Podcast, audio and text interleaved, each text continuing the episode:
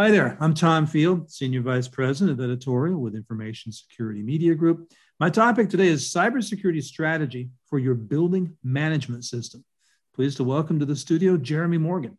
He's Principal Risk and Solutions Consultant with Industrial Defender. Jeremy, thanks so much for taking time to speak with me. Yeah, thank you for inviting me. All right, give us some context. What are some of the emerging cyber threats to building systems? It's third party and insider risk. It's not a new theme. It's just, it, it is what it is in, in, in, the building management zone. So we're seeing cyber criminals.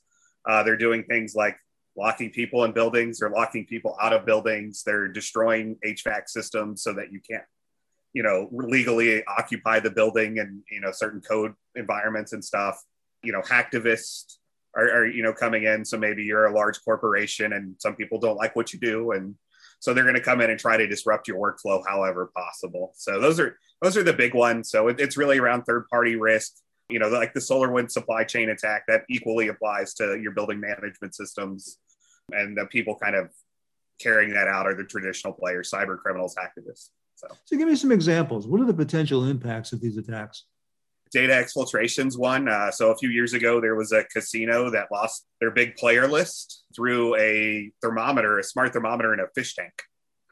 And uh, the attackers were able to get in through that thermometer, and then they were able to find their way through the network and pull out like their most prized intellectual property, which is their high roller list.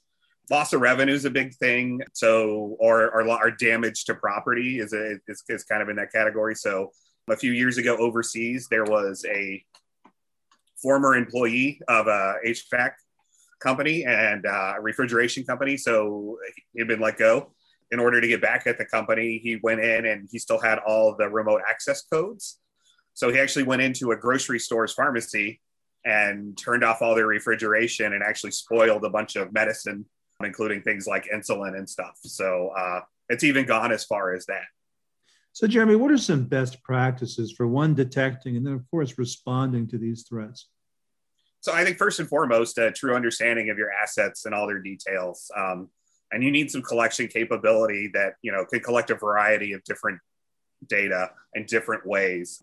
It's really popular right now to just throw a network monitor system out there, but it isn't really enough. You need to be able to inventory the software on your HMIs uh, you need to know when a new network path has been added to a device outside of the one you're monitoring with your monitoring system. It's real easy for someone to just totally circumvent something with a, a simple Wi Fi hotspot, right? And you can circumvent millions of dollars of investment in, in cybersecurity. Uh, you need to know, you know, when your last line of defense firewall or VPN tunnel device has, has had a change. Um, that's a big thing with third parties, right? Like we've seen all sorts of attacks where it's just it's poor VPN or poor firewall configuration has allowed all sorts of attacks uh, to go on through building management systems.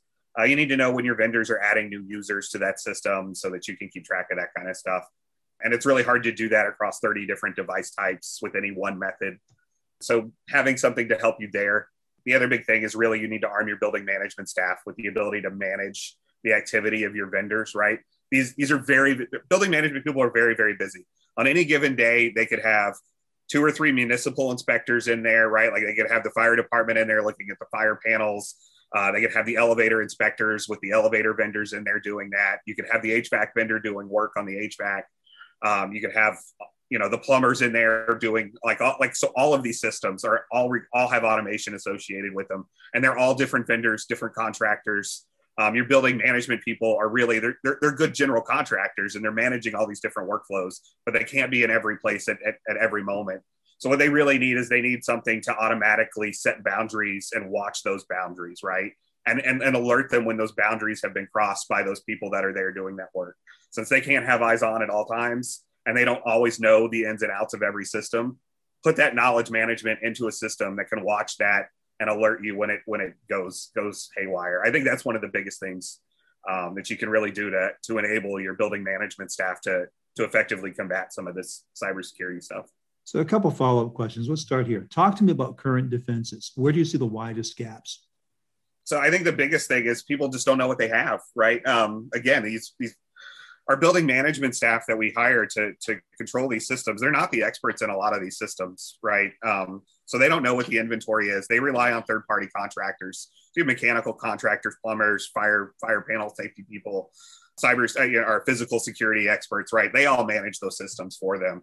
So they, they just don't even know what's in their system and they don't know how they work. And if you don't have that kind of knowledge, you can't do things like assess for for vulnerability information, right? You don't know what the devices are. You definitely don't know what their vulnerabilities are, and therefore you don't know the, their attack points and weaknesses. So being able to enable them with that kind of knowledge, I think, is a, is a, is one of the biggest, widest gaps.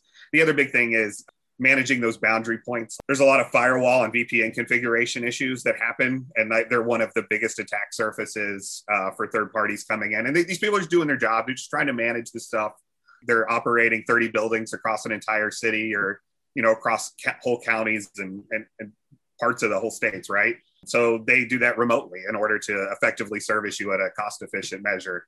Um, so you really need to make sure those entry points and stuff are uh, well locked down and, and monitored and that, that's a special skill set and, but you need to let your people know when that stuff changes so they can react. Now you hinted at automation. What role can automation play in these defenses? So uh, because of the ubiquity of devices that we're seeing it, it's, it's absolutely necessary to be there right? Like so you need to have systems that can go in and automatically identify the new systems as they come on the wire and baseline them and measure them and set standards for them and then enforce those standards um, as you move along. There's there's no way humans are going to be able to do and keep up with this. You know, I was reading an interesting article the other day about as airlines and airplanes get more automated, it's actually going to require pilots to increase their amount of training that they do because it's so complex, right? So same thing applies to to elevators and HVAC systems and all that stuff. As we move to more and more sensors and automation and, and stuff like that, the, the sheer number of endpoints are going to require that um, you have automatic inventorying systems that then integrate with other pieces of the cybersecurity puzzle um, in order to detect and respond and and do the things that need to be done in a in a quick and efficient fashion. Because uh, you know it, we move at the speed of the internet you know cyber attacks move at the speed of the internet. So our our defenses need to as well jeremy let's bring it back to industrial defender how are you helping your customers evolve their defenses to protect building management systems we've spent the last 10 years building a robust detection platform. So what we do is, um, like I said earlier, you really need to have multiple methods in order to get at all these different devices within a system, right? There, there could be anywhere, you know, there's there could be, you know, thousands upon thousands of endpoints, and you know, there's probably a couple hundred different vendors and different device types within a single building, a, a very high, like a large high rise or something like that. And so you need a system that can talk all those different special languages and interface with those individual devices. And that's what we've done. We've built we've built a platform that allows us to very easily um, extend that to new devices as they come on, and then we can interface with them. And then we help you build those baselines. We help you set those boundaries that those devices are supposed to be configured within. And anytime that boundary is violated, then we alert the uh, the appropriate people that um, there's now this exception to this device. And it may be legitimate it may not be but now they're at least armed with that information and that knowledge so that they can take the appropriate action. And really that's what it is for us. It's about informing you and informing our customers about their cybersecurity risk especially when it comes to systems as complicated as building management systems and making it easy for them to assess what's real and what's not to, to respond accordingly very good jeremy thanks so much for your time and insight today Thank you, Tom. Again, we've been talking about cybersecurity strategy for building management systems, and you've just heard from Jeremy Morgan. He's Principal Risk and Solutions Consultant with Industrial Defender for Information Security Media Group. I'm Tom Field. Thank you so much for listening today.